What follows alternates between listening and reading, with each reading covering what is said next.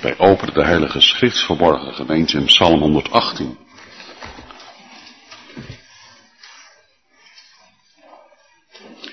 Psalm 118.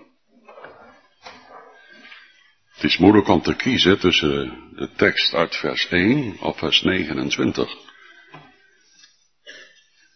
Want ze zijn, zoals u zult lezen en horen, aan elkaar gelijk. De psalm begint en eindigt: loof de Heere, want Hij is goed, want zijn goede tierenheid is in der eeuwigheid. Ik moet u eerst iets vertellen over de omstandigheden waarin die psalm voor het eerst gedicht is. Althans, zoals de meeste uitleggers dat zien. Israël was opgetrokken naar het paasfeest in Jeruzalem. Tentenkampen waren opgeslagen in de heuvels rondom Jeruzalem. 10.000 mensen die zich op die 14e Nissan naar beneden begaven en al zingend naar de poorten van de stad en van de tempel. Bij die poorten aangekomen vragen ze om toegang tot die poorten. En terwijl Israël zo aan het zingen is, ziet God van de hemel neer op zijn volk. En denkt hij aan zijn belofte om de Messias Jezus Christus aan Israël te geven en aan de volkeren.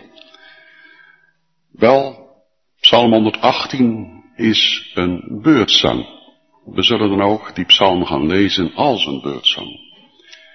Allereerst is er het priesterkoor wat op het tempelplein zingt: loof de Heere, want Hij is goed, want zijn goede tierenheid is in der eeuwigheid. En dan klinkt het solo: dat Israël nu zeggen dat zijn goede tierenheid in der eeuwigheid is. En de solo stem, de bariton van een priester, vervolgt: het huis van Aaron zeggen nu dat zijn goede tierenheid in der eeuwigheid is. En dan komt een ander uit het priesterkoor naar voren en zingt dat degenen die de Heere vrezen nu zeggen dat zijn goede tierenheid in der eeuwigheid is. Israël, het huis van Aaron en de heidenen die tot de vrezen des Heeren gekomen zijn, ze worden allen genoemd. En dan stapt van de andere kant, van buiten de poorten, vanuit het volk wat daar samenstroomt in een dichte menigte, iemand naar voren. En die legt een persoonlijk getuigenis af. En onder grote stilte zegt hij, roemt hij en zingt hij: uit de benauwdheid heb ik de Heere aangeroepen. De Heere heeft mij verhoord, stellend mij in de ruimte. De Heere is bij mij, ik zal niet vrezen. Wat zal mij een mens doen? De Heere is bij mij onder degenen die mij helpen. Daarom zal ik mijn lust zien aan degenen die mij haten. Anders gezegd, daarom zal ik mijn vijanden trotseren.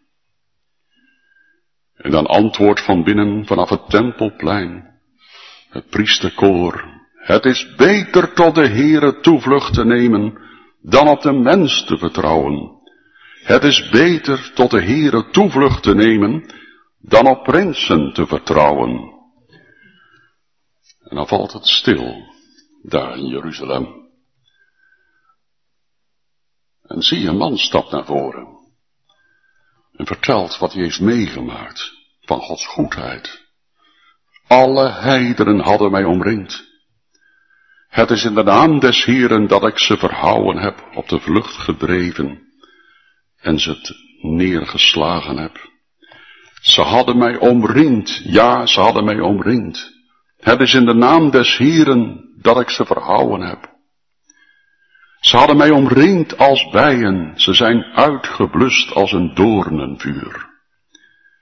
Het is de naam des Heeren dat ik ze verhouden heb. Was het een karavaanleider die omringd werd door een terroristische bende op weg door de woestijnen? We weten het niet. Maar een getuige van Gods goedheid toen hij een groot gevaar was. En al spreekt hij de vijand nog toe in vers 13, gij had me zeer hard gestoten tot vallens toe, maar de Heere heeft mij geholpen. De Heere is mijn sterkte en mijn psalm, want hij is mij tot heil geweest. En na een ogenblik stilte valt het tempelkoor in. En het klinkt op uit Sion's zalen. In de tenten der rechtvaardigen is een stem des gejuich en des heils. De rechterhand des Heeren doet krachtige daden. Ja, de tenten der rechtvaardigen. Rondom Jeruzalem zijn bergen en daar waren de tentenkampen van degenen die gerechtvaardigd door het geloof nog wachten om de stad binnen te trekken. Rondom Jeruzalem, vanuit de heuvels en de bergen, klonk vanuit de tenten der rechtvaardigen een stem van gejuich en van heil. En dan vervolgt het priesterkoor, de rechterhand des Heeren is verhoogd. De rechterhand des Heeren doet krachtige daden. En dan stapt er opnieuw iemand naar voren. Een mysterieuze figuur. Sommige uitleggers zeggen, eigenlijk is dat de Messias. Was het een koning? Was het een man, een kind van God, met een bijzondere ervaring van Gods goedheid? Het lijkt erop dat de Heer Jezus later met deze woorden vooral zijn laatste lijden is ingegaan. Vooral met deze woorden, want hij zong immers deze psalm net voordat ze naar de Olijvenhof gingen. De laatste psalm van het grote Halleel, het Egyptische Halleel, de lofzang aan God. En dan staat er zo in het Evangelie, nadat ze de lofzang gezongen hadden, gingen ze uit naar de Olijfberg. Dit waren de laatste woorden die Jezus zong, voordat hij om onzentwil dat verschrikkelijke lijden binnenging. Is hij het geweest, die ten diepste alleen dit kon zingen? In ieder geval, het klinkt, ik zal niet sterven, maar leven. En ik zal de werken des Heeren vertellen. Maar Christus is gestorven. En koning David is gestorven, aan wie die psalm ook wel wat toegeschreven. Zou het soms gaan over de christenen? Over u? Over mij? Die in ons leven leren zingen, ik zal niet sterven, maar leven.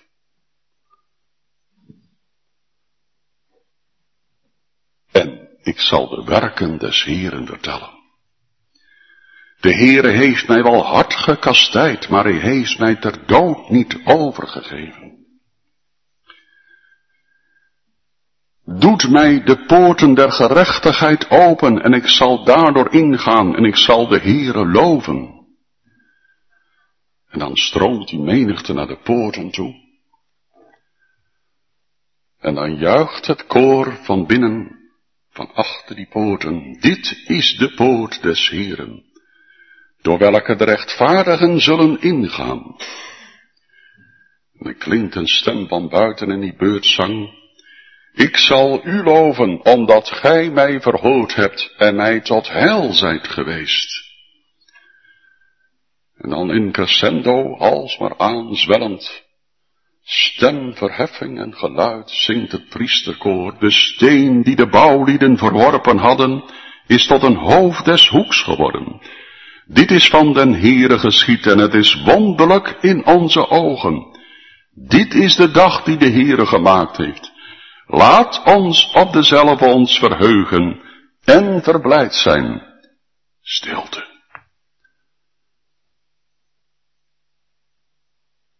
En dan klinkt de stem van de man die namens Israël het uitroept naar de hemel. Och Heere, geef nu heil.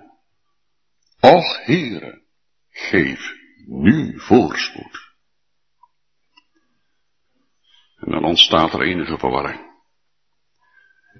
Want wat er nu gezongen gaat worden door de priesterkoren, tempelkoren, dat kon nog niet in die dagen vervuld worden. En Jezus zal later ook uitleggen waarom. Maar ze zingen het wel. Gezegend zij hij die daar komt in de naam des Heeren.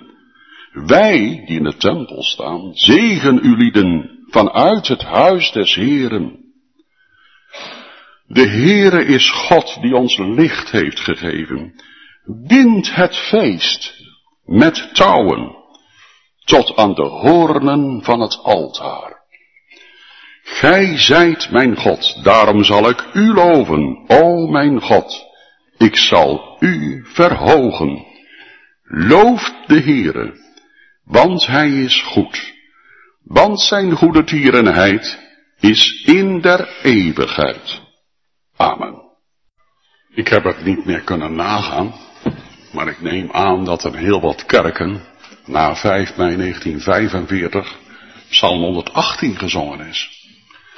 En misschien zijn er ouderen onder ons die zich dat nog kunnen herinneren. Alhoewel de generatie die de oorlog heeft meegemaakt aan het uitsterven is, zoals in de kranten geschreven werd. Maar we kunnen ons het zo voorstellen dat ze hebben gezongen. God is goed. Looft de Heere, want hij is goed.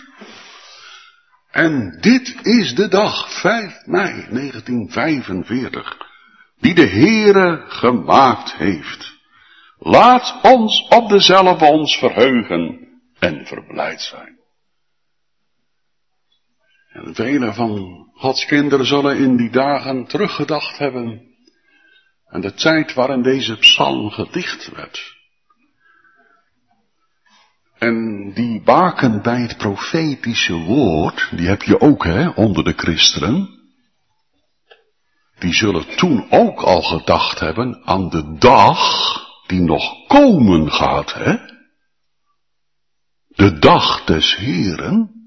Waarin opnieuw gezongen zal worden. Dit is de dag, de grote bevrijdingsdag van de geschiedenis van de mensheid. De dag die de Heere gemaakt heeft, laat ons verheugen.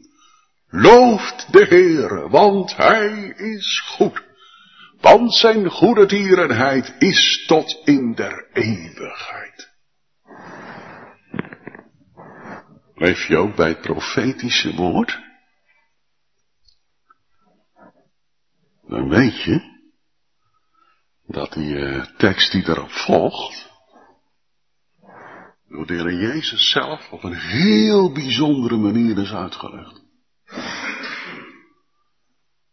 Er staat, och Heere, geef nu heil, och Heere, geef nu voorspoed. Hoe kon het dat Israël, dat het uitjubelde? Dit is de dag. Ter gelegenheid van het grote paasfeest.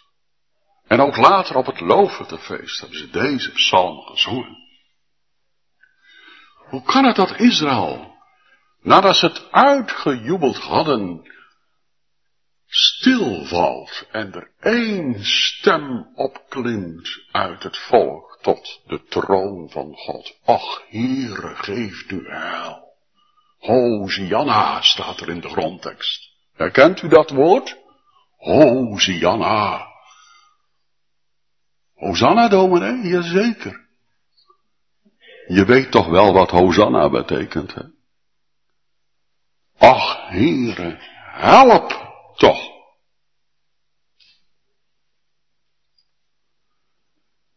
Waarom deze smeekbeden om hulp? Omdat bij elke feestdag die Israël heeft gehad, in alle eeuwen die achter ons liggen, elke keer opnieuw geschreeuwd moest worden naar de hemel om hulp. Totdat de laatste dag aanbreekt, waarop Israël dat zal doen. En ze voor het laatst zullen bidden. Ach Heere, geef nu heil. Hosianna. de dag des Heren, waarop Jezus zal wederkomen. En alle oog zal hem zien, ook degenen die hem doorstoken hebben. De dag waarvan Jezus zelf heeft gezegd, en dat staat beschreven in Mattheüs 23, vers 39. Ik zeg u, zegt Jezus. Tegen wie zegt hij dat, kinderen? Tegen al die Joodse mensen daar op het Tempelplein in Jeruzalem. Ook op het Tempelplein in Jeruzalem, merkwaardig en niet toevallig hoor. Tegen die duizenden Joden die naar het paasfeest in Jeruzalem waren gekomen. En die straks zullen gaan schreeuwen, Stauro, kruist hem. Die net hadden geroepen toen ze hem vanaf de Olijfberg de stad in begeleiden, Hosianna. Gezegend is hij die komt in de naam des Heren. Dan zegt Jezus, en hij kijkt dat volk met zo'n groot, onmetelijk verdriet aan. Israël, gij zult mij nu niet meer zien, totdat gij zeggen zult, gezegend is hij, die komt in de naam des Heeren. Lees ik het goed? Ja, ik lees het goed hoor. Jezus zelf heeft ons aangekondigd. Word wakker, christenen. Leef bij het profetische woord. Dat er een dag komt dat hetzelfde volk van Israël, vandaag in een Arabische winter gedompeld, Jezus zal zien. En dat ze het zullen uitroepen. Gezegend is hij die daar komt in de naam des Heren. En wij verwachten die dag met groot verlangen.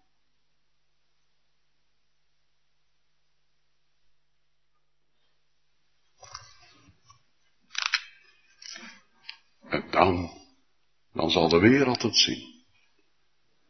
Hoe het woord van Jezus vervuld wordt. Ook in Israël.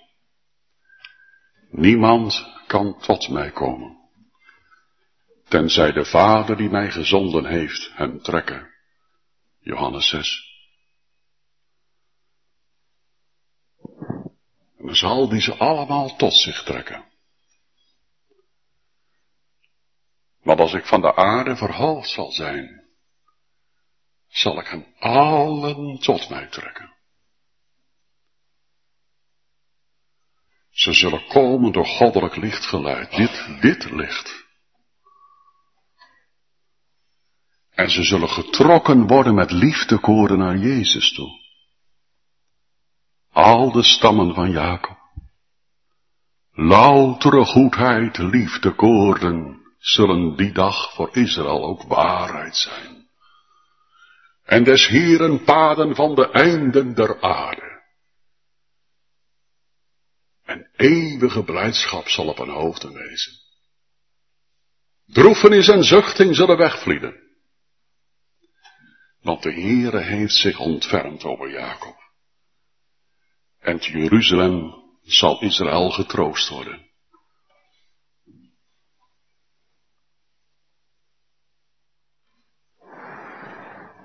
En wij, dominee? Wij. Nou ja, bent u ook getrokken met koren van goedertierenheid naar Christus toe? Wat God straks aan Israël doen zal, daarvan bidt de kerk al eeuwen, zo doe hij ook aan mij. Is Israël in nood, er zal verlossing komen, zijn goedheid is zeer groot. Hij maakt op hun gebeden, ergens in deze eeuw, Israël, gans Israël, is vrij van ongerechtigheden. En dan zingt de kerk, ik hoop ook hier vanmorgen, zo doe hij ook aan mij. Bevrijding, van ongerechtigheid. Ach Heere, geef nu heil.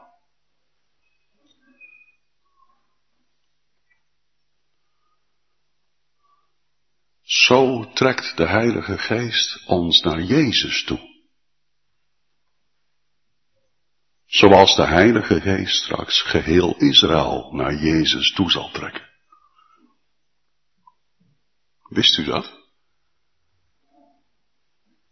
We hebben hele theorieën opgesteld over bekering, geloof, wedergeboorte, rechtvaardiging, heiliging. En dat is goed dat we daar hele theorieën over opstellen. Want de praktijk leert dat God zo werkt. Maar mag ik het vanmorgen eens terugbrengen tot die eenvoudige, maar ook zo vreugdevolle waarheid. God is zo goed, zegt Paulus. Het zijn zijn goede tierenheden die een mens tot verbreking brengen. Die een diepe bewustheid geven van de nood van je leven. Dat je heil, heling nodig hebt van die kwaal van de zonde. Van de verwoestende kracht van de zonde. En die van de Satan. Ach Heere, geef nu heil. Die bede is de kortste samenvatting van de bekering. En in die bede ligt onze zaligheid al voor het grijpen.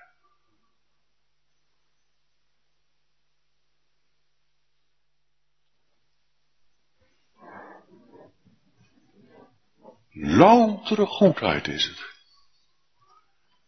En liefdekoorden.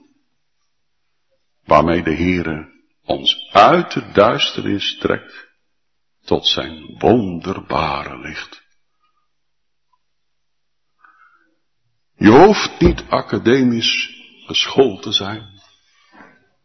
Je mag met 3 jaar lagere school vanmorgen zeggen. Ach Heere, geef nu heil. Loof de Heere, want Hij is goed.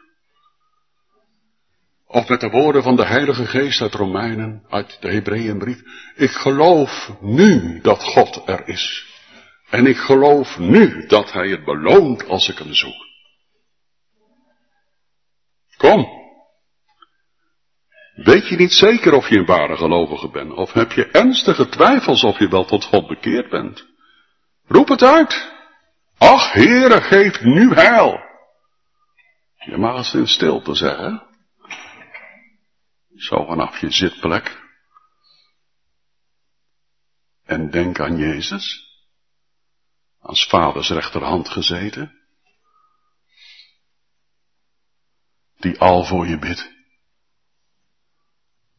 Ach Heere, geef hem, haar, uw heil. Vader. En hij heft zijn doorboorde handen op in de hemel. En ik kijk naar die verbonden mensen. Die terneergebogen mensen. Mensen met zielsverdriet. Mensen die zichzelf de zonde niet kunnen vergeven. En daar een leven lang al over tobben. Mensen die veiligheid, zekerheid missen. Is het wel waar in mijn leven? Is God wel gekomen? Op het moment dat de Heer u leert zeggen, geef Heere nu heil, wordt u getrokken met koorden van goede tierenheid. Dit is wat Jezus bedoelde. Niemand kan tot mij komen, tenzij de Vader die mij gezonden heeft, hem of haar trekken. Die tekst wordt veel te veel negatief beschouwd. Alsof we moeten wachten tot God de Vader het behaagt om ons te trekken. Hoe waar dat op zichzelf ook is. Wij hoeven dat niet af te wachten. Want we mogen met Israël zeggen. Ach Heere, geef nu heil. Anno Domini 2012, 6 mei, zondagmorgen.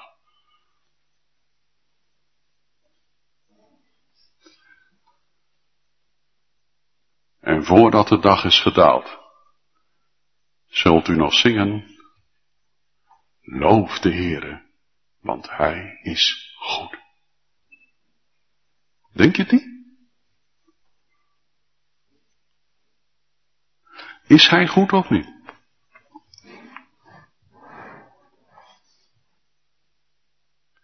Dominee, daar heb ik weinig begrip van. Misschien komt dat omdat je het nog niet voldoende verstaat, of het nog nooit werkelijk tot je doorgedrongen is dat Gods goedheid vooral blijkt uit het kruis van Christus. Dat brengt ons bij de woorden van vers 27. De Heere is God, die ons licht gegeven heeft. Bind het feestoffer met touwen tot aan de hoornen van het altaar. Wat heeft dat met het kruis van Christus te maken, dominee? Ik zal het je uitleggen. In de eerste uitleg van deze tekst, die is opgetekend in een Joods geschrift dat de Targum heet, wordt door een rabbijn uitgelegd wat de betekenis van deze tekst toen was. Hij zegt, op de grote feesten werd er een lam naar het altaar geleid in de tempel. En het lam werd met feestkoorden, koorden van goedertierenheid, zegt hij dan letterlijk, vastgemaakt aan de hoornen van het altaar. Die touwen, dat waren slingers, of aan elkaar vervlochten, in elkaar vervlochten twijgen, versierd met bloemen. Die liefdekoorden waren liefelijk. Daarmee werd het lam verbonden aan het altaar, aan de plek waar straks ook het bloed aangebracht zou worden, de hoornen van het altaar.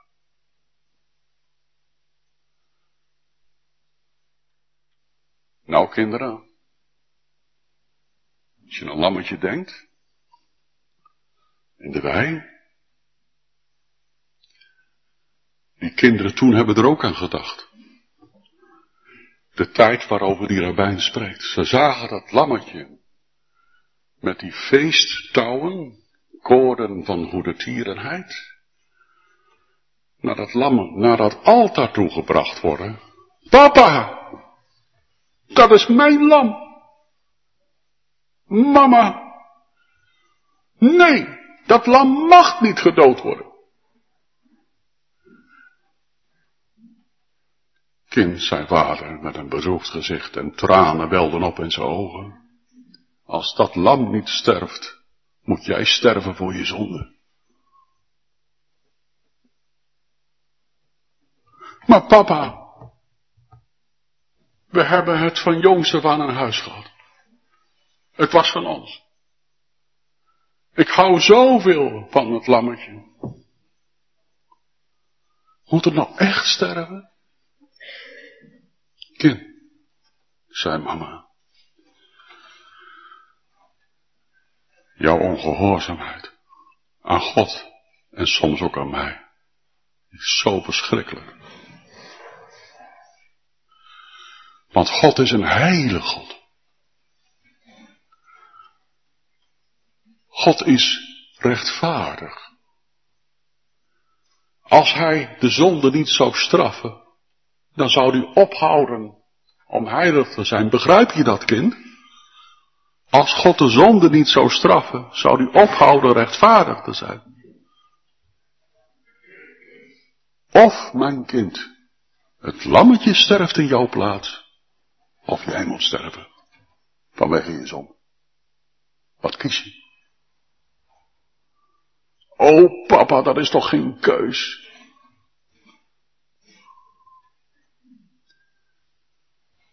Brengt het feest, zegt vader, tot aan de hoornen van het altaar. En dan flitst het mes van de priester. En dan staat dat lam daar nog even als geslacht. Terwijl het bloed uit zijn hals op de aarde stroomt. En dan valt het neer. Het lam dat geslacht is voor de zonden van Israël.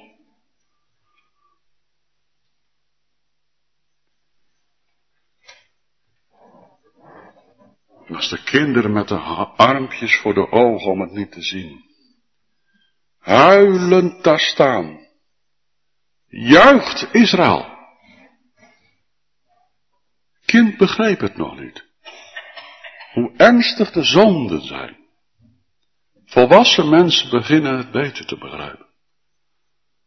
Dat eer dat mijn zonde ongestraft zou blijven, ze of in een ander of in mijzelf gestraft moeten worden. Waar kiezen jullie voor vanmorgen? Nou, kom maar.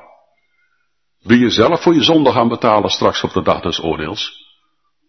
En onder de toorn van God verzengen?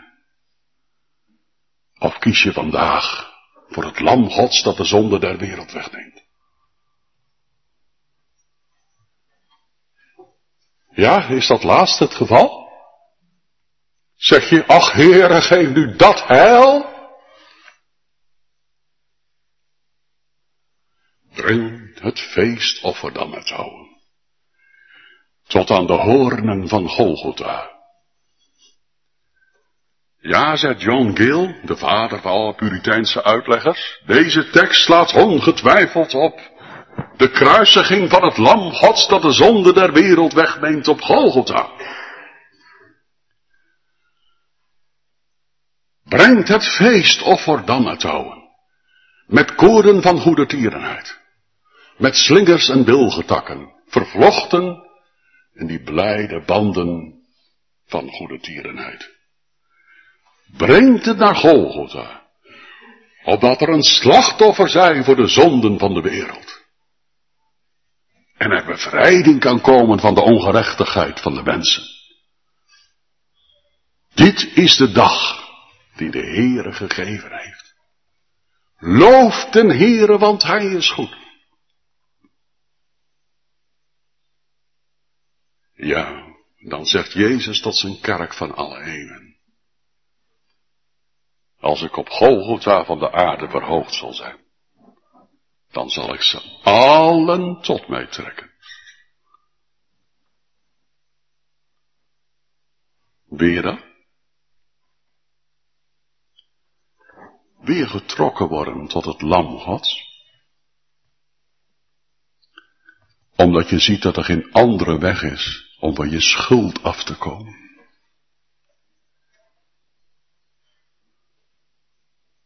Wel, God heeft het feestoffer gebonden.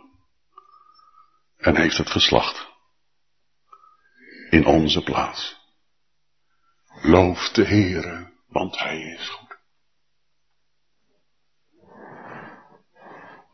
Maar dan komen er andere Bijbelverklaarders na John Gill. Zoals Matthew Henry. Die zegt: de moeilijkheid van deze tekst is toch dat het niet alleen over één lam kan gaan. De grondtaal leert ons dat het eigenlijk om meerdere moet gaan.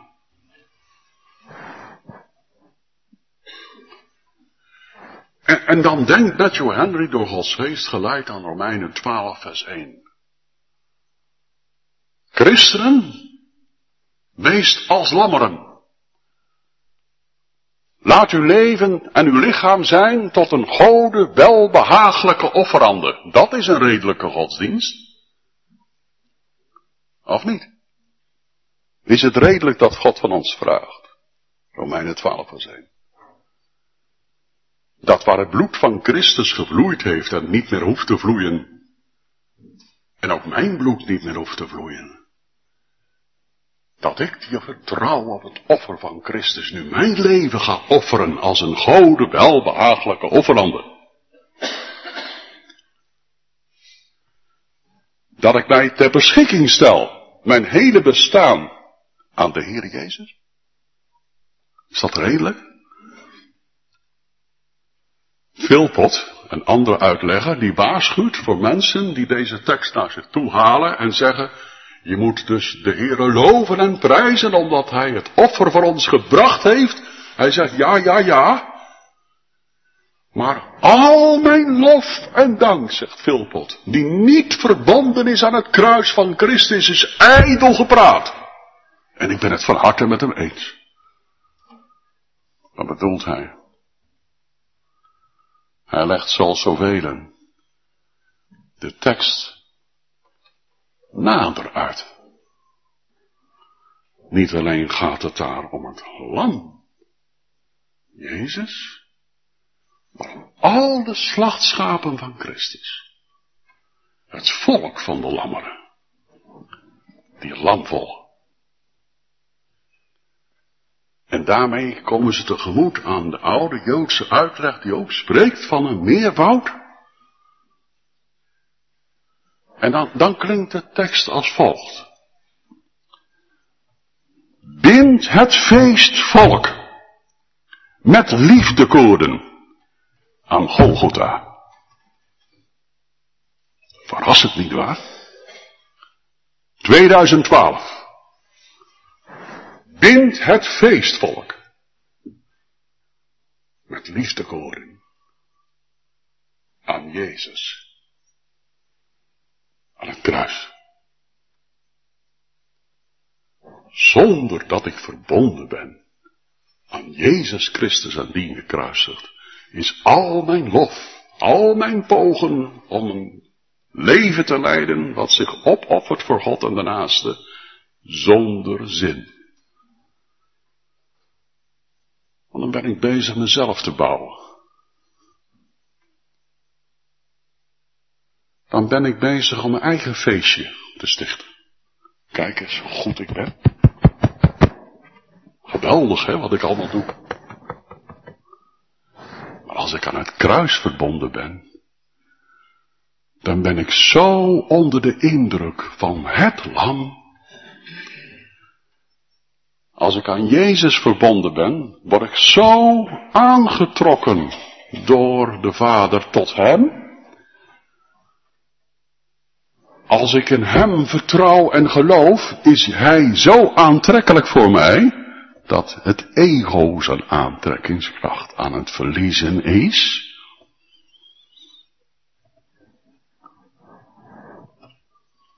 Dat ik zeg, Heere, doe het maar. Bind mij met al het feestvolk aan Golgotha. En ik zal mijn leven aan u toewijden in een gode welgevallige offerande.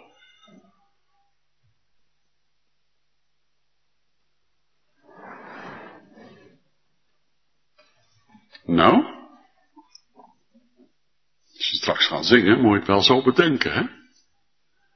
Bind de offerdieren dan met touwen tot aan de hoornen van het altaar. Dat is bind die offermensen, die verlost zijn van hun dierlijke instincten, en die lammeren zijn geworden, volgelingen van het lam. Heere, bind ons maar aan het kruis, totdat u wederkomt. Opdat het lichaam der zonde gekruisigd wordt. Opdat het vlees gekruisigd wordt. Opdat ik niet meer mezelf dien, maar u. Wie heeft er zin in? Wie heeft er lust in om zo de Heere te vrezen? Het allerhoogst en eeuwig goed. Zit je om leiding verlegen in je leven? God zal zelf dan je leidsman wezen.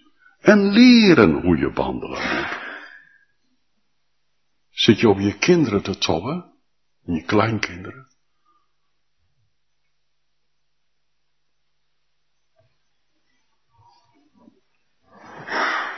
Maar het God geheiligd zal het aardrijk beërven. Als ik het bind met koren van goede tierenheid aan het lam, aan het kruis. En ik kan het niet. Ik heb al zoveel gepraat met mijn kinderen. Ik heb al zoveel gepraat met mijn kleinkinderen. Heren, u bent goed. Bind het offer. Bind het feestvolk. Aan de hoornen van het altaar, aan het kruis. En ik vraag u het heel in bijzonder, dat ook mijn nageslacht mag behoren bij dat feestvolk. Mijn kinderen en kleinkinderen. Praat je zo met de Heere? Als je niet meer met je kinderen of kleinkinderen over de Heere kunt spreken? Opdat op die grote dag, Heere Jezus, als deze tekstwoorden hun volle vervulling krijgen, de dag des Heeren die gij gemaakt hebt. We zullen zeggen, hier de kinderen die gij mij gegeven hebt. De Heere heeft licht gegeven. Dit is de dag die de Heere gemaakt heeft. Ik heb geroepen, ach Heere, geef u heil. En bindt gij het feestoffer aan de hoornen van het altaar. En we zijn gekomen. We zijn gekomen door goddelijk licht geleid. Om ook dit nakroost dat de Heere werd toebereid, nu in het vrederijk te melden, het heil van zijn gerechtigheid en grote daden. Wat het betekent voor ons persoonlijk leven? Ik eindig met de woorden van Livingstone, de grote zendeling in donker Afrika, die zijn leven heeft gewijd aan Jezus Christus. En zelfs zo dat hij het op zijn dochter overbracht, want dat meisje in Engeland, dat verlangde zo naar papa. Maar ze schreef aan hem, papa, ik mis je zo erg. Maar zolang God u daar gebruikt en het tot uw tevredenheid is, blijf daar dan. Dat kind besefte, hè. Er is iets wat belangrijker is als mijn verlangen naar mijn papa. Dat is dat er mensen bij het lam Gods worden gebracht. Livingstone die zijn leven had toegewijd aan Christus. Een hele bestaan als een gode welgevallige offerande aan de Heere had toegewijd. Oh, hij is zo'n schitterend voorbeeld voor ieder van ons persoonlijk.